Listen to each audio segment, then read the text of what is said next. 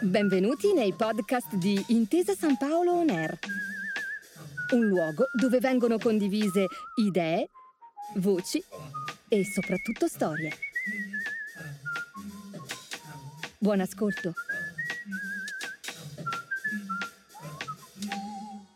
Eravamo con Harry a Hogwarts mentre aspettava il responso del cappello parlante. Eravamo con Charlie e Willy nella fabbrica di cioccolato, sotto i mari con Pierre a bordo del Nautilus e al cospetto del capitano Nemo e ancora con Max nel paese delle creature selvagge.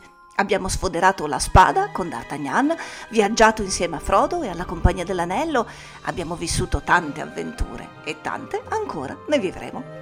Io sono Alice Basso e insieme andremo alla scoperta dei più bei libri per bambini, per chi è bambino oggi, per chi lo è già stato e per chi lo sarà.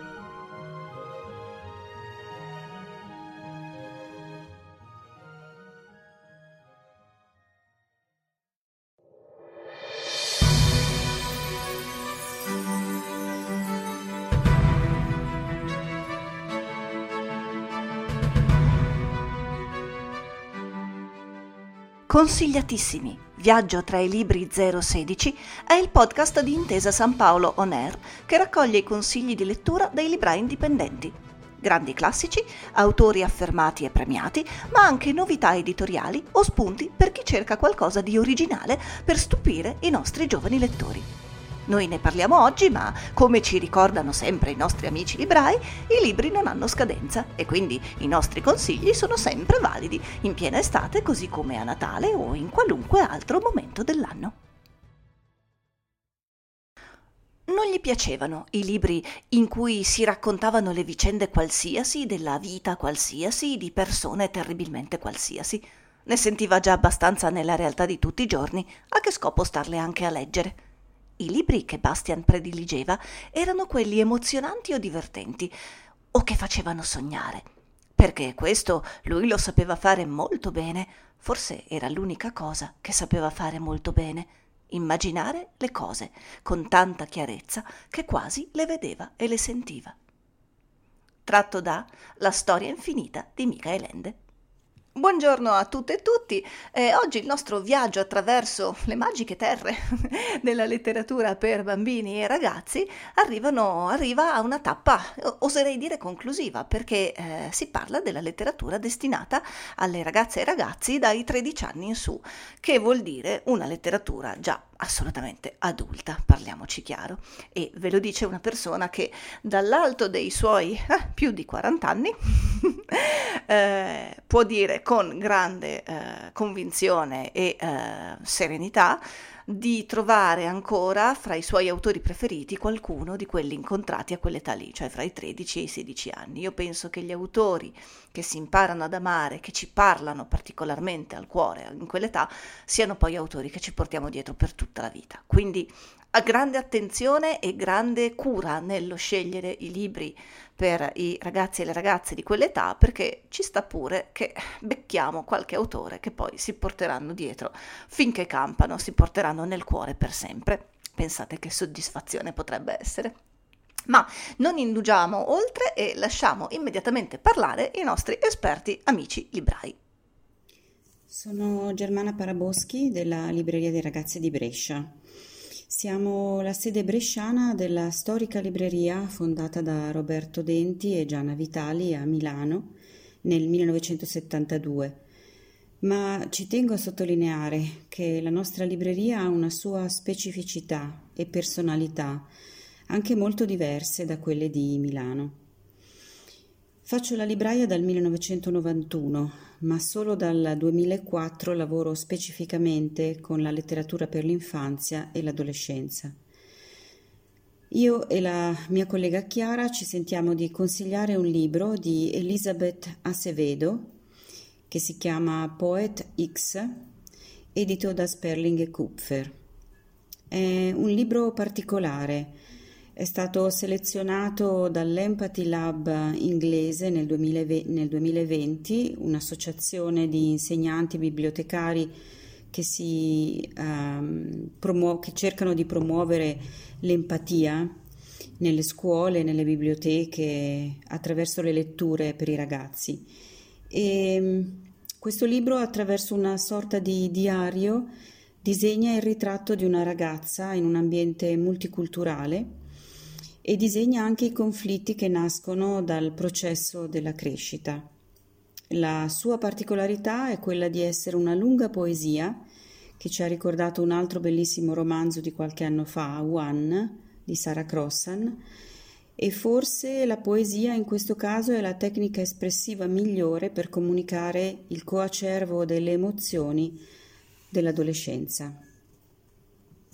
Grazie mille, credo che abbiamo già capito a che livello siamo con i consigli di questa puntata. Io vi anticipo, sono tutti libri che io leggerei ora.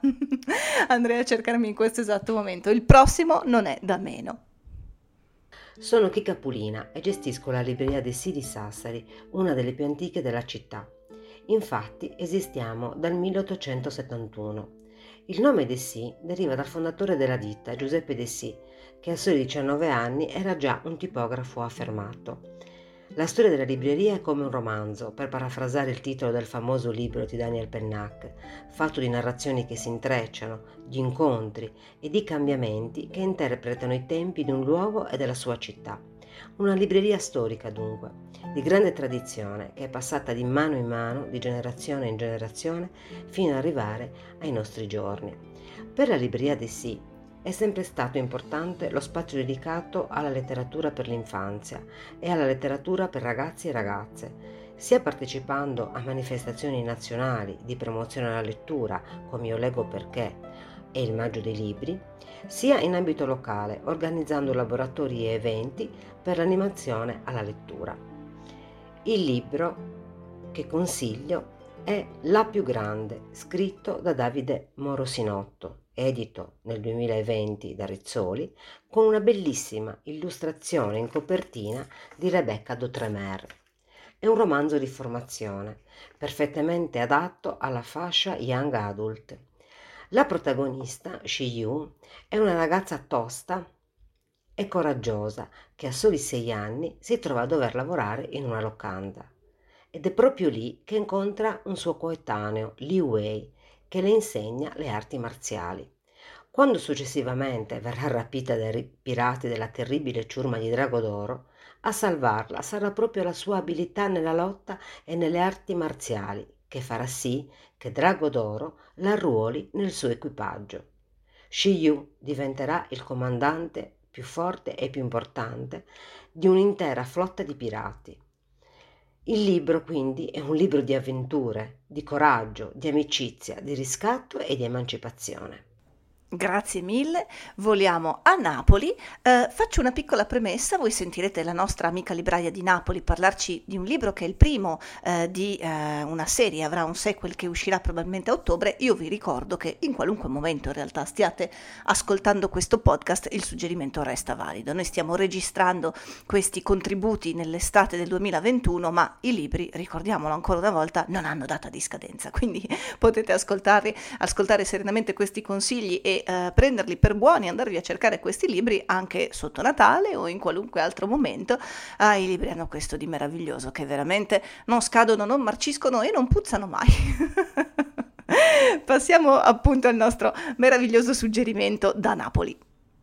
Ciao a tutti, sono Manola della libreria Librido di Napoli, che è una libreria un po' che racchiude specializzata per bambini e per ragazzi, ma anche per, per, adulti amanti delle illustrazioni, dei libri che fanno un po' sognare, come appunto i pop-up anche.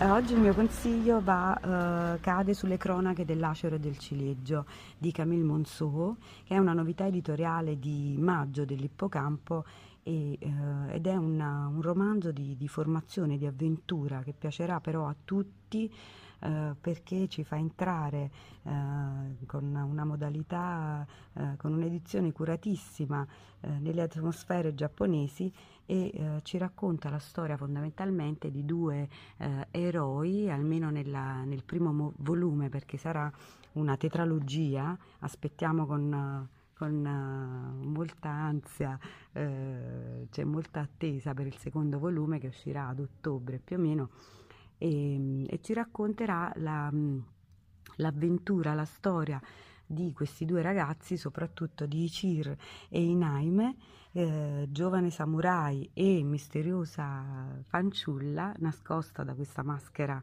eh, del, del, no e ci racconta un po' anche la storia attraverso questi due eroi, la storia del teatro giapponese.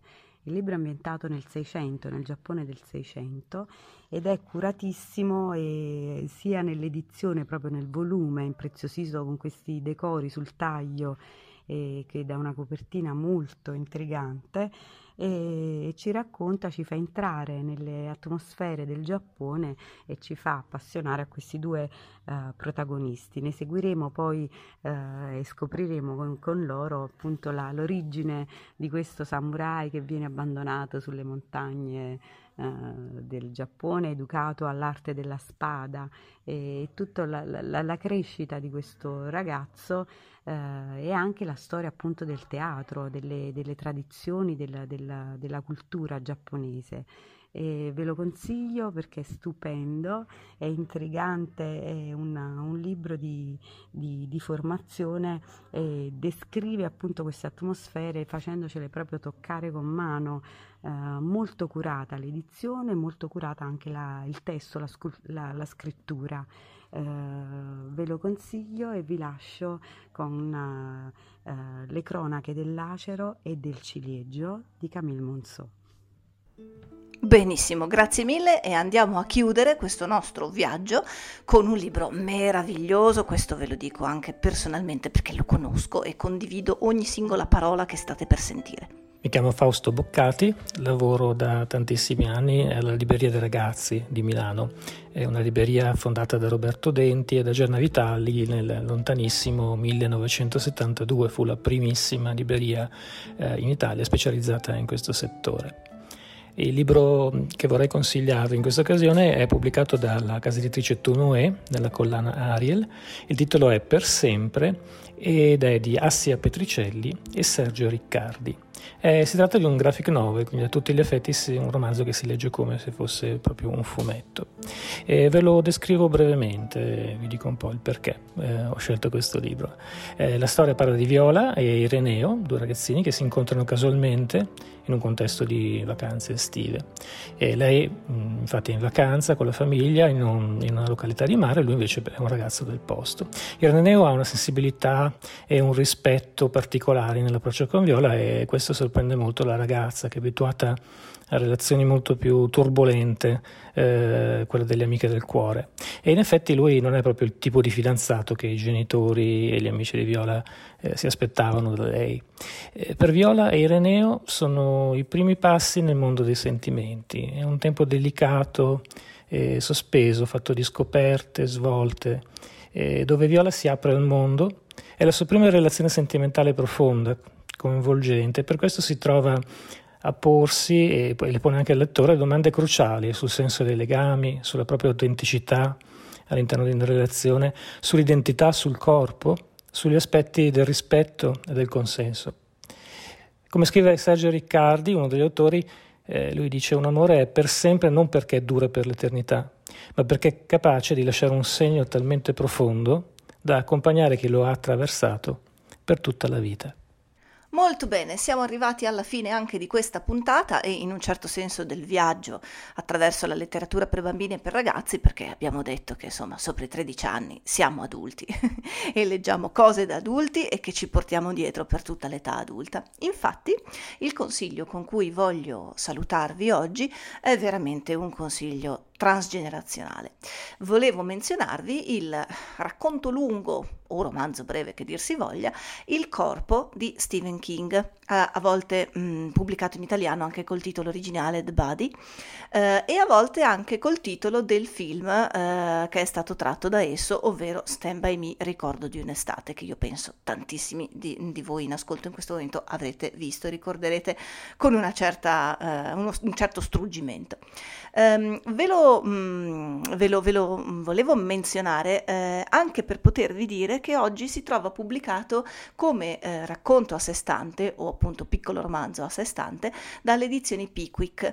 Una volta il corpo faceva parte di una raccolta di quattro racconti chiamata Stagioni diverse, si trovava esclusivamente come parte di questa raccolta, ehm, che va benissimo, tra, tra, l'altro anche gli altri racconti di Stagioni diverse sono molto molto belli, però qualcuno potrebbe non essere così adatto per dei ragazzi di 13-14 anni, per esempio ce n'è uno che parla di un uh, ragazzino che viene uh, manipolato mentalmente da due ex nazisti e per poter affrontare questo tipo di, di tema bisogna quantomeno avere una certa formazione per capire di cosa si sta sta parlando, quindi può essere che la raccolta nel suo insieme non sia forse un consiglio mh, così universale, ma il corpo come racconto singolo secondo me sì.